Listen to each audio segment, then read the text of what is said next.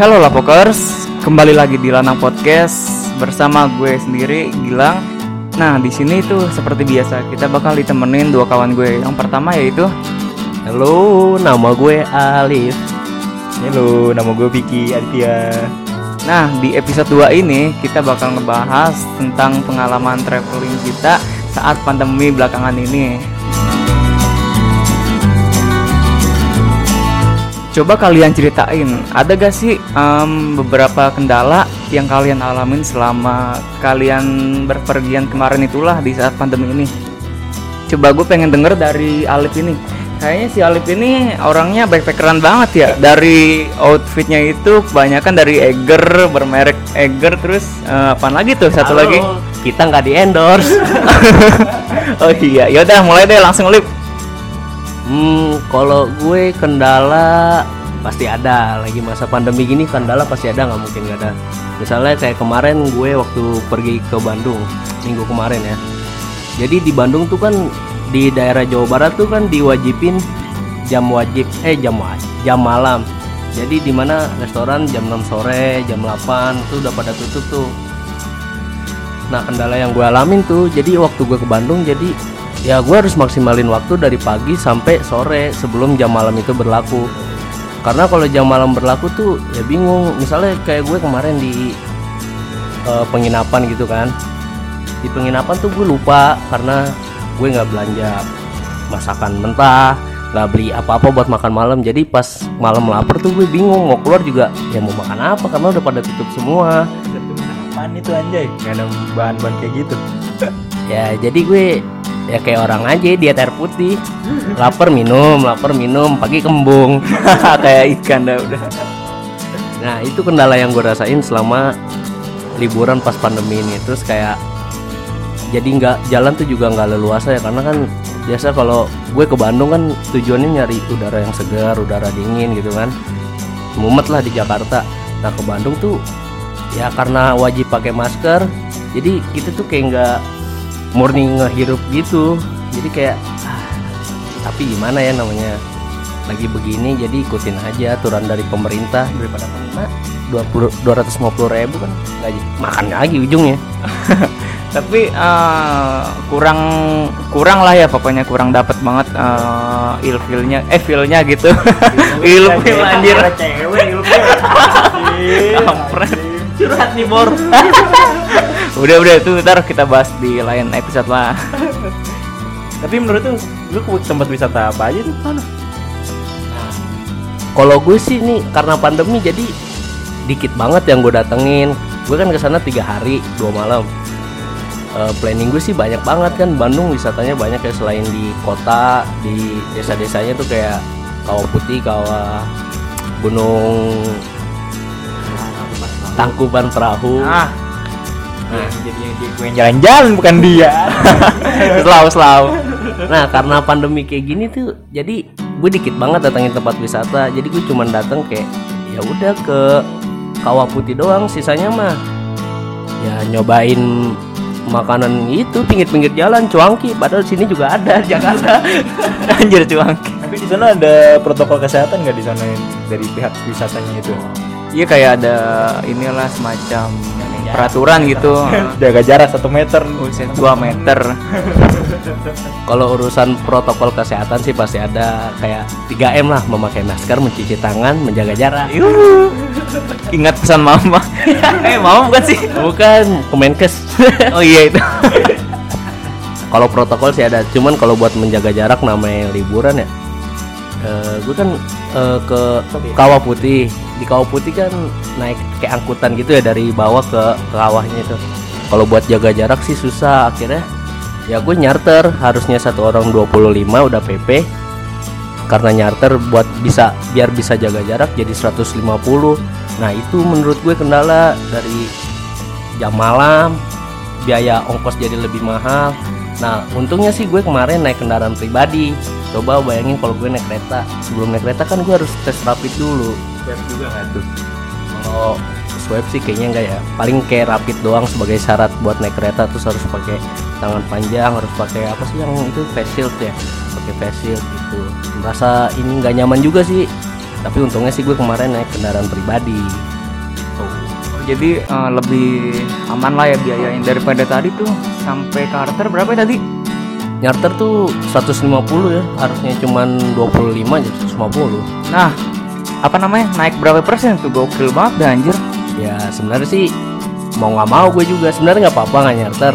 Tapi kan demi kesehatan gue dan teman-teman gue jadi ya lebih baik nyarter lah biar kita bisa jaga jarak juga di kendaraan itu. Cari aman lah ya. Lu nginep nggak? Nginepnya gimana tuh? Kan pasti ada protokol kesehatan ya. Apa nginep di hotel, apa nginep di apartemen, apa gimana? Apa punya temen lu di sono? Kalau penginapan sih gue kemarin nyewa ini ya kayak losmen gitu. Nah di losmen sana sih untungnya orang-orangnya juga peduli kesehatan gitu. Jadi dia kayak nyediain hand sanitizer, terus nyediain tempat cuci tangan di luar rumah gitu. Mendukung juga sih orang-orang sananya. Tapi gue juga nemuin sih kayak kalau Jakarta kan kayaknya masker tuh wajib banget, keluar wajib, ini wajib. Tapi kalau di sana tuh kayak biasa aja, orang-orang nggak semuanya pakai masker, kurang sosialisasi apa emang dianya gitu yang nggak peduli gitu. Nah, lu kan katanya tadi kendaraan pribadi ya ke Bandungnya. Nah itu lu ada pemeriksaan nggak sih di perbatasan Jakarta-Bandung itu di tiap pos gitulah? Awalnya sih gue juga dakdikduk ya karena kan gue jalan waktu Jakarta PSBB. Waktu PSBB yang ke berapa ini? Banyak banget sih Jakarta PSBB. Pokoknya yang belum lama ini. Gue takutnya sih di perbatasan disuruh puter balik gitu kan. Tapi nggak tahu ya Covid beneran apa enggak nih. Masalahnya gue nggak nemuin pemeriksaan apa-apaan, nggak ada. Kalau emang Jakarta PSBB kan harusnya orang Jakarta nggak boleh dong keluar Jakarta. Tapi ini sama sekali nggak ada, kayak ya biasa aja, normal. Cuman gitu, kitanya harus tetap mati protokol. Walaupun gak ada yang nyuruh, tapi kitanya kan harus sadar diri gitu. Betul banget, walaupun gak ada pemeriksaan ya. Gue juga ini nih sebenarnya agak rancu lah, kok bisa gitu ya gak ada pemeriksaan gitu-gitu di tiap pos perbatasan gitu. Padahal kan itu udah lewat kota lah ya, lintas kota gitu, Jakarta-Bandung kan. Karena kan waktu itu kan Jakarta zona hitam. Kalau emang bener-bener nih, harusnya kan orang Jakarta nggak boleh tuh yang keluar Jakarta biar di karantina di kotanya itu. Tapi ini nggak ada. Jadi gue kayak bingung, Covid ada apa enggak? Kita pakein aja lah. Menurut lu datang ke kafe-kafe kayak ke Dago nggak sih, kan ada jam malam kata lu? Gimana tuh menurut lu? Kafe-kafe itu tutup apa enggak? Nah kebetulan tuh gue datang tuh ke tempat ngopi salah satu youtuber setan Bandung tuh jurnal set. Nah gue ngopi di situ tuh, di situ sih bentuknya kayak ngantri gitu. Nah kan kalau di Jakarta kan duduknya jauh-jauh nih, kalau di sana tuh enggak, tetap mepet, tetap dekat, satu meja ke meja lain tuh tetap dekat. Cuman ya gitu, nggak boleh benar-benar rame, maksimal tuh 3 orang 4 orang. Tapi kan jam malam di Bandung tuh kan mulai dari jam 6 ya habis maghrib ya di Jawa Barat. Nah tapi gue di situ ngopi sampai jam 7 jam setengah 8, dan pas gue keluar itu masih banyak orang, tapi toko udah pada mulai tutup, udah nggak ngelayanin, tapi orang masih ngumpul di jalan gitu foto-foto. Yang menurut gue sih ya percuma toko tutup tapi orang-orang masih pada ngumpul. Kalau emang gitu ya diinin semuanya aja daripada kayak gitu kan. Yang mau makan jadi susah, tapi tetap pada ngumpul, kayak ya bingung, rugi gitu. Rugi bagi buat ini kali ya, buat apa pengusahanya ya. Iya. 1 rugi buat pengusaha, 2 rugi buat gue yang kelaparan malam. Kalau emang pada ngumpul ya buka aja toko-tokonya, daripada gue bingung kan. Gue keluar nih mau beli makan nggak ada, tapi orang-orang pada ngumpul. Ya sama aja, sama-sama ngumpul kan. Nah itu dia, apalagi kan di dalam kafe itu. Kayak di Jakarta kan ada di silang-silang gitulah ya buat ada pembatasan gitu. Nah gue bingung nih kok di Bandung kagak ada gitu, bahkan sampai jam malam pun masih ini ya, masih lanjut kan ya? Iya masih lanjut tapi kayak kurang tegas gitu. Kurang tegas tapi lumayan juga sih sampai dibatasin pengunjung gitu, lumayan lah sampai jaga-jaga gitu. Kan di Bandung kan banyak taman tuh. Di taman itu banyak kayak ada batasan protokol juga nggak tuh? Gue masih bingung dari. Kalau taman sih sama kayak Jakarta ya, modelnya kayak taman-taman di Jakarta juga kan pada ditutup-tutupin, dilarang masuk. Kalau di Bandung juga sama. Contohnya gue kayak kemarin mau main ke alun-alun tuh malam, tapi nggak boleh karena ditutup. gitu. Tapi ya masih ada masyarakat yang batu kali gitu. Kalau masyarakat sih sama aja ya. Mau di mana-mana juga namanya orang sini ya sama batunya. Itu yang menurut gue kurang itu gimana ya? Tempat wisata ditutup, tapi orang-orangnya tuh tetap ngumpul kayak di warung-warung pinggir jalan gitu. Sama aja ya kalau gitu. Iya, jadi kayak cuman ya lu cuman ngamanin wisata-wisata yang terkenal, tapi yang pinggir jalannya tetap aja nggak mematuhi protokol. Jadi kayak cuman ngamanin satu tempat, tapi tempat lainnya dibiarin gitu. Oh, berarti biar aman juga ya di media gitu. Soalnya kan lebih menyorot ke wisata gitu dibanding ke kayak ya yang rakyat bawah-bawah gitulah, kayak warung-warung pinggiran gitu. Iya sih. Tapi kan kesian juga ya kalau tukang warung-warung pinggir jalan tuh ditutup juga, kan dia nggak ada penghasilan. Bingung sebenarnya mau ya kayak buah si malakama begini salah, begitu salah. Harusnya memang kayaknya apa? Harusnya memang ditutup langsung, kayak di karantina langsung satu daerah, jadi kayak begini aja. Nanggung ngenanya bakal pasti banyak lagi. Puncak covidnya, puncak covid lagi, puncak covid berapa? Banyak deh kalau begini mulu. Klaster-klaster. Emang ekonomi perlu, tapi kayak gini gimana kalau kesehatan di belakangin, ekonomi ya hancur juga lah pastinya. Apalagi tahun 2021, wah itu pasti krisis, gue yakin. Tapi jangan sampai lah ya, pokoknya kita doain yang baik-baik aja lah. Kemarin juga gue dengar sih Indonesia inflasi, tapi ya semoga enggak aja lah. Kasian bokap gue lah yang nyari duit, anjay. Gue juga nyari duit sih, tapi ya setidaknya gue masih dapat penghasilan buat gue jajan juga sih. Karena inflasi nih emang cuek. Yang inflasi kuarter ketiga ini juga bakal parah sih menurut gue. Ekonomi bakal turun. Kalau gue lihat di kuarter ketiga ini, kan kemarin kuarter kedua lumayan kan ada peningkatan gara-gara PSBB udah mulai dibuka. Tapi untuk PSBB yang untuk dibukanya lagi, inflasi sekarang udah mulai mungkin turun karena kuarter ketiga bakal turun ekonomi itunya. Menurut lu gimana tuh? Nah, gak usah ngomongin kuartal ketiga, yang kemarin aja Indonesia kan hampir inflasi, resesi kan. Itu juga udah bingung banget, apalagi banyak karyawan-karyawan di PHK gitu. Kasian juga sih gue, tapi ya gimana, pasti berimbas ke dunia wisata juga. Tiket jadi naik, ongkos jadi naik, pokoknya semua serba naik. Bingung mau utamain ekonomi apa kesehatan. Menurut gue itu dia sih. Udah lo buset deh, orang lagi ngomongin traveling gini malah politik lagi. Ya ganti tema aja kalau gitu anjir. Iya, gue paham. Gak usah bahas politik, kita kan temanya beda. Traveling sama sepak bola. Ya deh gue tanya lu nih. Menurut lu gimana? Jalan-jalan lu gimana nih saat pandemi ini? Ada kendala kagak tuh? Kalau gue sih pas kemarin itu abis lebaran sih pas banget lah. Cuman itu belum terlalu wah banget lah covid gini pandemi. Udah dong, kan lebaran aja nggak boleh, berarti udah wah banget. Cuman nggak sewah sekarang lah. Nah tapi itu gue masih kayak gimana ya, masih aman lah. Soalnya gue juga jalan-jalan ngunjungin saudara temen. Nah kita itu anak-anak pada ngikut gitu, motoran gitulah. Nah lo kan jalan habis lebaran nih Lang, kan pas menjelang lebaran sama setelah lebaran kan lagi gencar-gencarnya pos di perbatasan kota, mau masuk kota gitu, perbatasan daerah lah. Nah lu nemuin gak yang kayak begitu?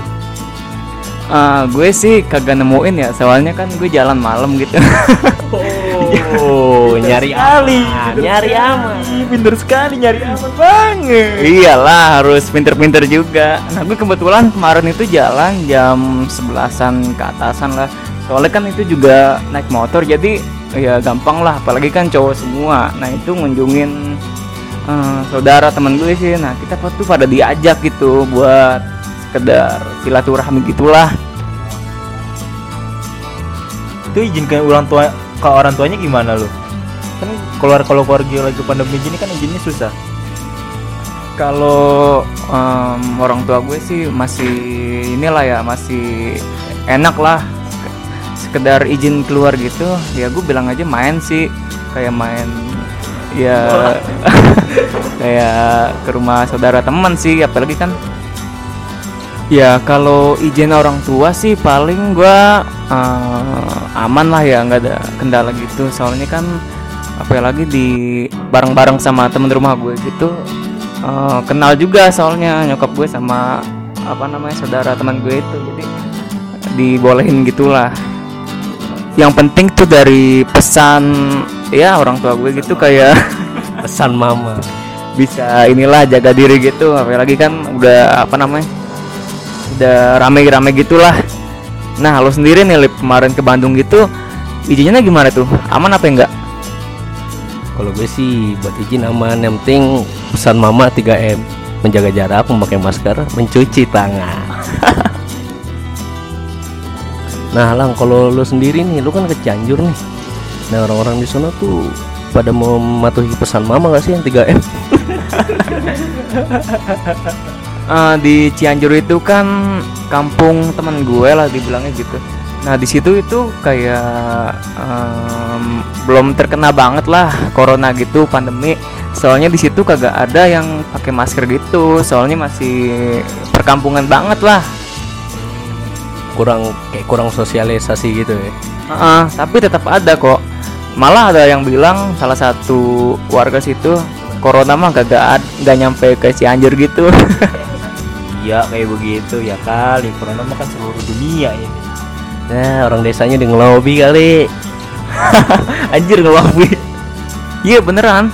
Bahkan di perumahan itu misalnya jauh-jauh banget, kayak longkap ya beberapa meter tanah lah baru rumah lagi gitu ya, kayak misalnya kebun terus rumah lagi, kayak dibatasin sama kebunnya rumah itu yang punya rumah kayak gitu maksud lo. Lahan lah pokoknya, jadi rumahnya itu nggak dempet-dempet banget. Berarti ini dong corona kehisap sama tumbuhan dong. Ya nggak juga sih, nggak tahu. Kalau gitu mah udah habis di Indonesia. Nggak habis deh, kan hutannya dibakar-bakarin ya. Anjir yang di itu tuh. Yang di mana lah gue nggak tahu lah, nggak mau spesifik gue mah. Kan mau buka ladang sawit ya dibakar-bakarin ya. Anjir ya udahlah. Jangan dah, ntar merembet lagi nih keterusan politik lagi. Nah Fik, lo sendiri gimana nih? Gue denger-denger lo kemarin ke Solo dari snap WA, dari ini juga, dari teman-teman lo juga. Updatean. OTW Solo nih. Lo ke Solo ngapain emang? Bukan liburan cowo, gue itu kerja sono.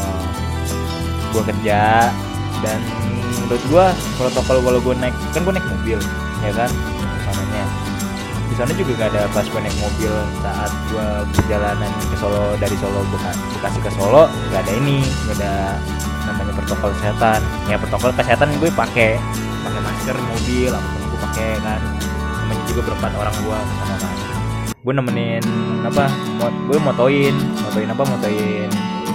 kayak pre-wedding gitu. Solo juga buat kerjaan gue, bukan buat main-main kayak lu pada. Kalau gue sih main ya, benar jujur gue main liburan, tapi kan tujuan gue buat naikin imun. Kalau stres kan imun turun, gampang terkena penyakit tuh. Nah betul tuh RT coy. Yo RT banget. RT keras.